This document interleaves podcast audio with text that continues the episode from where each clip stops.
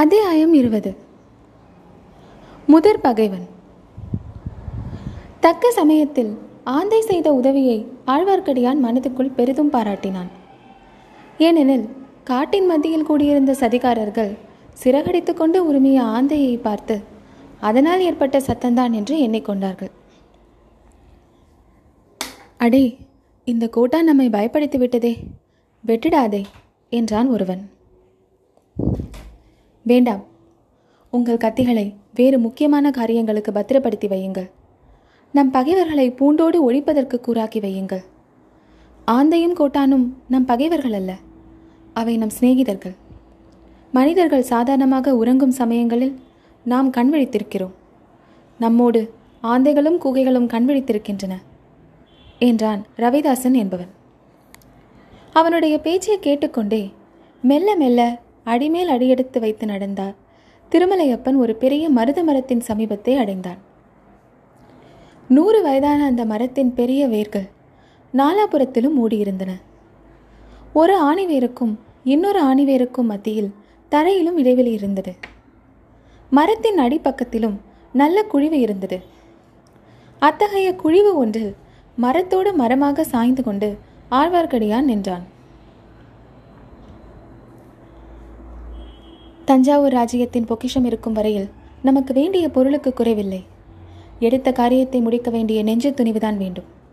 காரியம் முடிகிற வரையில் வெளியில் தெரியாதபடி ரகசியத்தை பேணும் சக்தி வேண்டும். நமக்குள் இரண்டு பிரிவாக பிரிந்து கொள்வோம். ஒரு பிரிவினர் உடனே இலங்கைக்கு போக வேண்டும். இன்னொரு பிரிவினர் தொண்டை மண்டலம் சென்று காரிய சித்திக்கு தக்க சமயத்தை எதிர்பார்த்திருக்க வேண்டும். ஏறக்குறைய இரண்டு காரியங்களும் ஒரே சமயத்தில் முடிய வேண்டும். ஒரு பகைவனை முடித்த பிறகு அவகாசம் கொடுத்தால் இன்னொரு பகைவன் ஜாக்கிரதையாகி விடுவான். அதற்கு இடமே கொடுக்கக்கூடாது. தெரிகிறதா? உங்களில் இலங்கைக்கு போக யார் யார் தயாராக இருக்கிறீர்கள்? என்றான் ரவிதாசன். நான் போகிறேன் நான் தான் போவேன் என்று பல குரல்கள் ஒரே சமயத்தில் கேட்டன. யார் போவது என்பதை அடுத்த முறை பாண்டிய நாட்டில் கூடி தீர்மானிக்கலாம். அதுவரை இங்கே செய்ய வேண்டிய ஏற்பாடுகள் இன்னும் சில இருக்கின்றன. என்றான் ரவிதாசன். ஈழத்துக்கு எந்த வழி போவது நல்லது? என்று ஒருவன் கேட்டான். கோடிக்கரை வழியாக போகலாம். கடலை கடப்பதற்கு அது நல்ல வழி. ஆனால் இங்கிருந்து கோடிக்கரை வரையில் செல்வது கடினம். நெழுகிலும் பகைவர்கள் ஆங்காங்கே ஒற்றர்கள். ஆகையால் சேதுவுக்கு சென்று அங்கே கடலை தாண்டி மாதோட்டத்துக்கரையில் இறங்குவதுதான் நல்லது.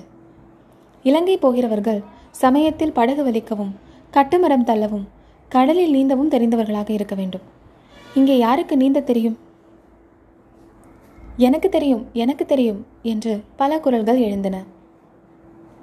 சரி முதலில் இலங்கை மன்னன் மகிந்தனை கண்டு பேசிவிட்டு பிறகு காரியத்தில் இறங்க வேண்டும். அதனால் ஈழத்துக்கு போகிறவர்களில் ஒருவருக்காவது சிங்கள மொழி தெரிந்திருக்க வேண்டும். ஆ நமது சோமன் சாம்பவன் இன்னும் வந்து சேரவில்லையே. யாராவது அவனை இன்றைக்கு பார்த்தீர்களா? இதோ வந்து கொண்டிருக்கிறேன் என்று ஆழ்வார்க்கடியானுக்கு மிக்க சமீபத்திலிருந்து ஒரு குரல் கேட்டது. ஆழ்வார்க்கடியான் மேலும் மரத்தோடு மரமாக ஒட்டிக்கொண்டான். அடடா இந்த பாழும் உடம்பு இப்படி பெருத்து விட்டது எவ்வளவு சங்கடமாக இருக்கிறது? புதிதாக இரண்டு பேர் அக்கூட்டத்தில் வந்து சேர்ந்து கொண்டார்கள். ஆழ்வார்க்கடியான் தன் முகத்தில் ஒரு சிறு பகுதியை மட்டுமே மரத்துக்கு வெளியே நீட்டி எட்டி பார்த்தான். புதிதாக வந்தவர்கள் இருவரும் கொள்ளிடக்கரையில் அரச மரத்தரையில் சந்தித்து பேசியவர்கள்தான் என்று தெரிந்து கொண்டான். புது மனிதர்களை கண்டதும் ரவிதாசன் வாருங்கள் வாருங்கள். ஒருவேளை ஏதாவது உங்களுக்கு ஆபத்து வந்துவிட்டதா? வராமலேயே இருந்து விடுவீர்களோ என்று பயந்தேன். எங்கிருந்து எந்த வழியாக வந்தீர்கள்? என்றான். கொள்ளிடக்கரையோடு வந்தோம். வழியில் ஒரு கூட்டம் நரிகள் வளைத்து கொண்டன. நரிகளிடம் சிக்காமல் தப்பித்து வருவதற்கு நேரமாகிவிட்டது. என்றான் சோமன் சாம்பவன். புலிக்கும் சிங்கத்துக்கும் பயப்பட்டால் பொருள் உண்டு. நரிக்கு பயப்படுகிறவர்களால் என்ன காரியத்தை சாதித்து விட முடியும்? என்றான். அந்த கூட்டத்துக்கு முன்னமே வந்திருந்தவர்களில் ஒருவன். அப்படி சொல்லாதே அப்பனே. சிங்கம் புலியை காட்டிலும் நரி பொல்லாதது. ஏனெனில் சிங்கமும் புலியும் தனித்தனியே பாய்ந்து வரும் விரோதிகள். அவற்றோடு சண்டையிட்டு சமாளிக்கலாம். ஆனால் நரிகளோ கூட்டம் கூட்டமாக வருகின்றன. ஆகையால் அவற்றுக்கு பலம் அதிகம். சோழ நாட்டு நரிகள் பெரும் கூட்டமாக வந்ததால் தானே நம் ஒப்பற்ற மன்னாதி மன்னன் தோற்கவும் உயிர் துறக்கவும் நேர்ந்தது. இல்லாவிட்டால் அவ்விதம் நேர்ந்திருக்குமா? என்றான் ரவிதாசன். அந்த நரிக்குலத்தை அடியோடு அழிப்போம் பூண்டோடு நாசம் செய்வோம் என்று ஆங்காரத்துடன் கூவினான் சோமன் சாம்பவன். இதோ அதற்கு வேண்டிய உபகரணங்கள் என்று ரவிதாசன் பொன் நாணயங்களின் குவியலை சுட்டிக்காட்டினான். சோமன் சாம்பவன் நாணயங்கள் சிலவற்றை கையில் எடுத்து பார்த்துவிட்டு ஆ ஒரு பக்கம் புலி இன்னொரு பக்கம் பனை என்று சொன்னான். சோழனுடைய பொன் பழுவேட்டரையனுடைய முத்திரை நான் சொன்னது சொன்னபடி நிறைவேற்றிவிட்டேன்.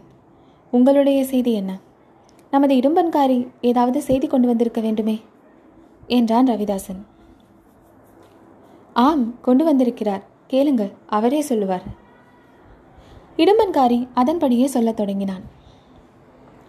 தங்கள் கட்டளைப்படியே சம்பவரையர் மாளிகையில் பணியாளாக நான் அமர்ந்து வேலை பார்த்து வருகிறேன். அதனுடைய பலன் நேற்றிரவுதான் சித்தித்தது. நேற்று சம்பவரையர் மாளிகையில் ஒரு பெரிய விருந்து நடந்தது. பெரிய பழவேட்டரையர் வணங்காமுடி முனையரையர் மழப்பாடி மழவரையர் முதலிய பலர் வந்திருந்தார்கள். குறவை கூத்தும் வேலநாட்டமும் நடைபெற்றன. வேலநாட்டமாடிய தேவராளனுக்கு சன்னதம் வந்து குறி சொன்னான். அவன் சொன்னது நம்முடைய நோக்கத்துக்கு அனுசரணையாகவே இருந்தது.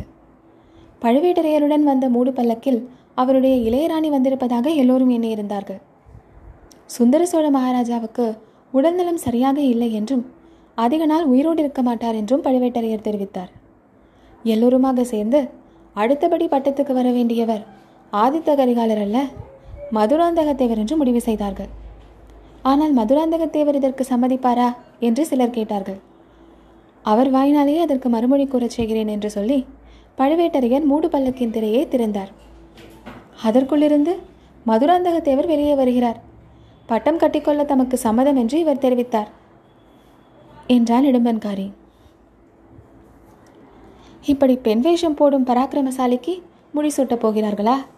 நன்றாக சூட்டட்டும். எல்லாம் நாம் எதிர்பார்த்தபடிதான் நடந்து வருகிறது.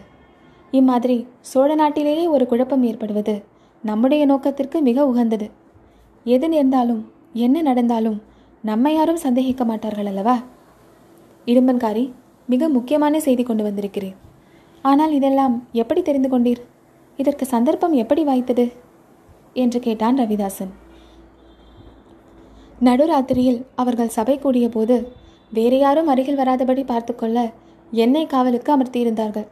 காவல் புரிந்து கொண்டே என் காதுகளையும் கண்களையும் உபயோகப்படுத்திக் கொண்டிருந்தேன் என்றான் இடும்பன்காரி. நல்லது. அப்படி உபயோகப்படுத்தியதில் வேற ஏதாவது தெரிந்ததா? என்று கேட்டான் ரவிதாசன்.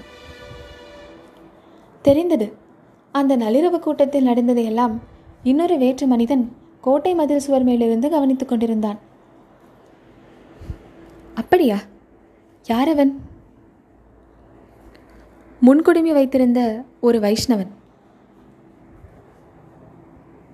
ஆஹா அவன்தானா? அப்படித்தான் நினைத்தேன். அவனை நீர் என்ன செய்தீர்? சம்புவரையரிடம் பிடித்து கொடுக்கவில்லையா? என்று ரவிதாசன் அவசரப்பட்டான். இல்லை ஒருவேளை அவன் நம்மவனாக இருக்கலாம் என்று நினைத்துவிட்டேன். நீங்களே அனுப்பி வைத்தீர்களோ என்று எண்ணினேன் என்றான் இடும்பன்காரி. பெரிய தவறு செய்துவிட்டேன். அவன் நம்மவன் அல்ல கட்டையாய் குட்டையாய் இருப்பான் சண்டைக்காரன் பெயர் திருமலையப்பன் ஆழ்வார்க்கடியான் என்று சொல்லிக்கொள்வான் என்றான் ரவிதாசன். அவனேதான் நான் செய்த தவறை இன்று மதியானம் நானே உணர்ந்து கொண்டேன். அவன் நம்மால் அல்ல என்று தெரிந்தது என்றான் இடம்பன்காரி. அதை எப்படி அறிந்தீர்? என்று கேட்டான் ரவிதாசன். நேற்றிரவு கந்தமாறனின் பாலிய நண்பன் ஒருவனும் கடம்பூர் மாளிகைக்கு வந்திருந்தான். அவனுக்கும் பழுவேட்டரையர் கூட்டத்துக்கும் சம்பந்தம் ஒன்றுமில்லை என்று தெரிந்தது. அவன் அங்கேயே ஒரு மூலையில் படுத்து நிம்மதியாக உறங்கினான். இன்று காலையில் சின்ன எஜமானர் தம் சிநேகிதனை கொண்டுவிட கொள்ளிடக்கரை வரையில் வந்தார். அவர் வரப்போவதை அறிந்து அவர் முன்னால் அடிக்கடி நான் போய் நின்றேன். என்னையும் வரச் சொன்னார். அவர் கொள்ளிடத்தின் வடகரையோடு திரும்பிவிட்டார். என்னை தென்கரைக்கு வந்து அந்த வாலிபனுக்கு ஒரு குதிரை சம்பாதித்து கொடுத்துவிட்டு திரும்பும்படி சொன்னார். அங்கிருந்த குழந்தைக்கு போய் என் அத்தையை பார்த்துவிட்டு வருவதாக சொல்லிவிட்டு வந்தேன். அதனால்தான் சந்தேகத்துக்கிடமின்றி இங்கே வர முடிந்தது என்றான் இடும்பன்காரி. சரிதான் சரிதான். அந்த வீர வைஷ்ணவனை பற்றி எவ்விதம் தெரிந்து கொண்டீர்? என்று கேட்டான் ரவிதாசன். கொள்ளிடத்தில் படகு புறப்படும் சமயத்திற்கு அந்த வீர வைஷ்ணவனும் வந்து படகில் ஏறிக்கொண்டான் அவன் கந்தமாறனின் சிநேகிதனோடு பேசிய சில காரமான வார்த்தைகளிலிருந்து எனக்கு சிறிது சந்தேகம் உதித்தது. அவனும் நம்மை சேர்ந்தவனோ என்று. மேலும் கொள்ளிடத்தின் தென்கரையில் அவன் எனக்காக காத்து கொண்டிருந்ததாக தோன்றியது. நம்முடைய அந்தரங்க சமிங்கையை செய்து காட்டினேன். ஆனால் அவன் புரிந்து கொள்ளவில்லை. அதன் பேரில் அவன் நம்மவன் அல்ல என்று தீர்மானித்தேன். என்றான் இடும்பன்காரி. நீர் செய்தது பெரும் தவறு. முன்பின் தெரியாதவர்களிடம் நாம் சமிகையை செய்து காட்டக்கூடாது. நண்பர்களே இதை கேளுங்கள். நம்முடைய காரியம் காஞ்சிபுரத்தில் இருக்கிறது. இலங்கையிலும் இருக்கிறது. இந்த இரண்டு இடங்களிலும் நம்முடைய பரம விரோதிகள் இருக்கிறார்கள். ஆனால் அவர்கள் இரண்டு பேரையும் காட்டிலும் நம்முடைய கொடிய விரோதி முதன்மையான விரோதி. இதோ ஆழ்வார்க்கடியான் என்று பொய்ப்பெயர் பூண்டு தெரியும் இந்த திருமலையப்பன் தான் அவன் நம்மையும் நம் நோக்கத்தையும் அடியோடு நாசம் செய்யக்கூடியவன். நமக்கெல்லாம் இணையில்லாத தேவியை அவன் கொண்டு போக பார்க்கிறவன். அடுத்தபடியாக அவனை உங்களில் யாராவது எங்கே கண்டாலும் எந்த நிலைமையில் சந்தித்தாலும் கைகளில் உள்ள ஆயுதத்தை உடனே அவன் மார்பில் பாய்ச்சி கொன்று விடுங்கள். ஆயுதம் ஒன்றுமில்லாவிட்டால் கையினால் அவனுடைய மென்னியை திருகிக் கொள்ளுங்கள். அல்லது சூழ்ச்சியால் விஷத்தை கொடுத்து கொள்ளுங்கள். அல்லது வெள்ளத்தில் தள்ளி முதலை பசிக்கு இரையாக்குங்கள். அல்லது ஏதாவது சாக்க சொல்லி பாறை உச்சிக்கு அழைத்து போய் அங்கிருந்து பிடித்து தள்ளி கொன்று விடுங்கள். தேல் நட்டுவாக்கிளி பாம்பு. இதையெல்லாம் கண்டால் எப்படி இரக்கம் காட்டாமல் கொள்வீர்களோ அப்படி கொன்று விடுங்கள். துர்காதேவிக்கோ கண்ணகி அம்மனுக்கோ பலி கொடுத்து விட்டால் இன்னும் விசேஷம். எப்படியும் அவன் உயிரோடு இருக்கும் வரையில் நம்முடைய நோக்கத்துக்கு இடையூறாகவே இருப்பான். ரவிதாசரே நீங்கள் இவ்வளவு தூரம் வற்புறுத்தி சொல்வதற்கு அவன் பெரிய கைக்காரனாக இருக்க வேண்டும். அப்படிப்பட்டவன் யார்? யாரா? அவன் பயங்கர ஆற்றல் படைத்த ஒற்றன். யாருடைய ஒற்றன்? எனக்கே அது வெகு காலம் சந்தேகமாகத்தான் இருந்தது. சுந்தர சோழரன் ஒற்றனா? ஆதித்த கரிகாலனின் ஒற்றனா? என்று சந்தேகப்பட்டிருக்கிறேன். இல்லை என்று கண்டேன். பழையாறையில் இருக்கிறாளே ஒரு கிழ பாதகி அந்த பெரிய பிராட்டியின் ஒற்றனாக இருக்கலாம் என்று இப்போது சந்தேகப்படுகிறேன். என்ன? அப்படியா? சிவபக்தியில் மூழ்கி ஆலய திருப்பணி செய்து வரும் அந்த செம்பியன் தேவிக்கு ஒற்றன் எதற்கு? அதெல்லாம் போய்.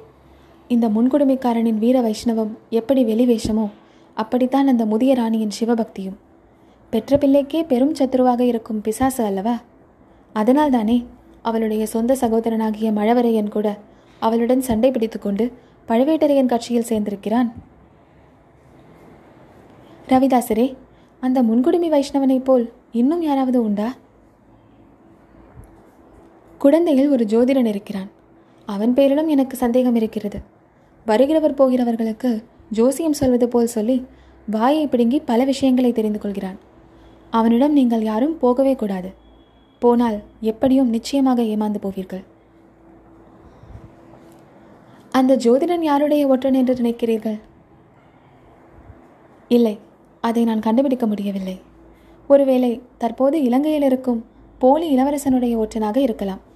ஆனால் ஜோசியனை பற்றி அவ்வளவு கவலை எனக்கு கிடையாது. அவனால் பெரிய தீங்கு எதுவும் நேர்ந்து விடாது. வைஷ்ணவன் விஷயத்தில்தான் எனக்கு பயம்.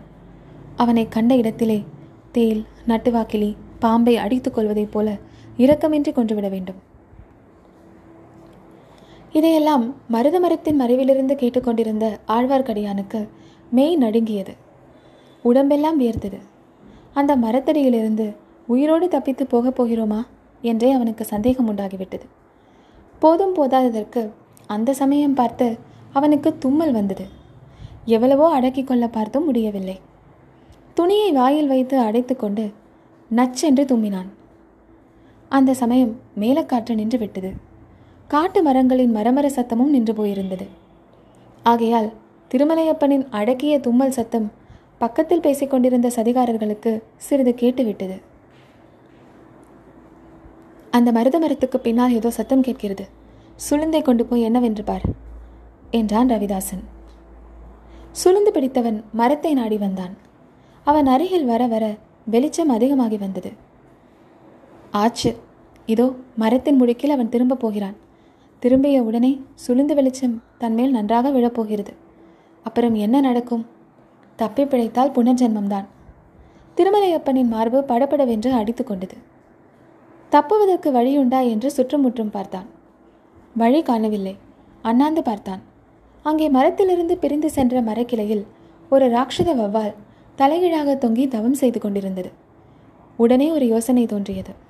சட்டென்று கைகளை உயர நீட்டி அந்த வவ்வாலை பிடித்து கையில் ஆயத்தமாக வைத்துக்கொண்டான் கொண்டான். சுளுந்துக்காரன் மரத்தை தாண்டி வந்ததும் வவ்வாலை அவன் முகத்தின் மீது எரிந்தான். சுளுந்து கீழே விழுந்து வெளிச்சம் மங்கியது. வவ்வாலின் இறக்கையால் முகத்தில் அடிபட்டவன் ஏய் என்ன என்ன? என்று உளறினான். பலர் ஓடிவரும் சத்தம் கேட்டது. ஆழ்வார்க்கடியானும் ஓட்டம் பிடித்தான். அடுத்த கணம் அடர்ந்த காட்டுக்குள் புகுந்து மறைந்தான். பலர் சேர்ந்து என்ன என்ன? என்று கூச்சலிட்டார்கள். சுளுந்து ஏந்தியால் வவ்வால் தன்னை தாக்கியது பற்றி விவரம் கூறத் தொடங்கினான். இதெல்லாம் திருமலையப்பனின் காதில் கொஞ்ச தூரம் வரையில் கேட்டுக்கொண்டிருந்தது.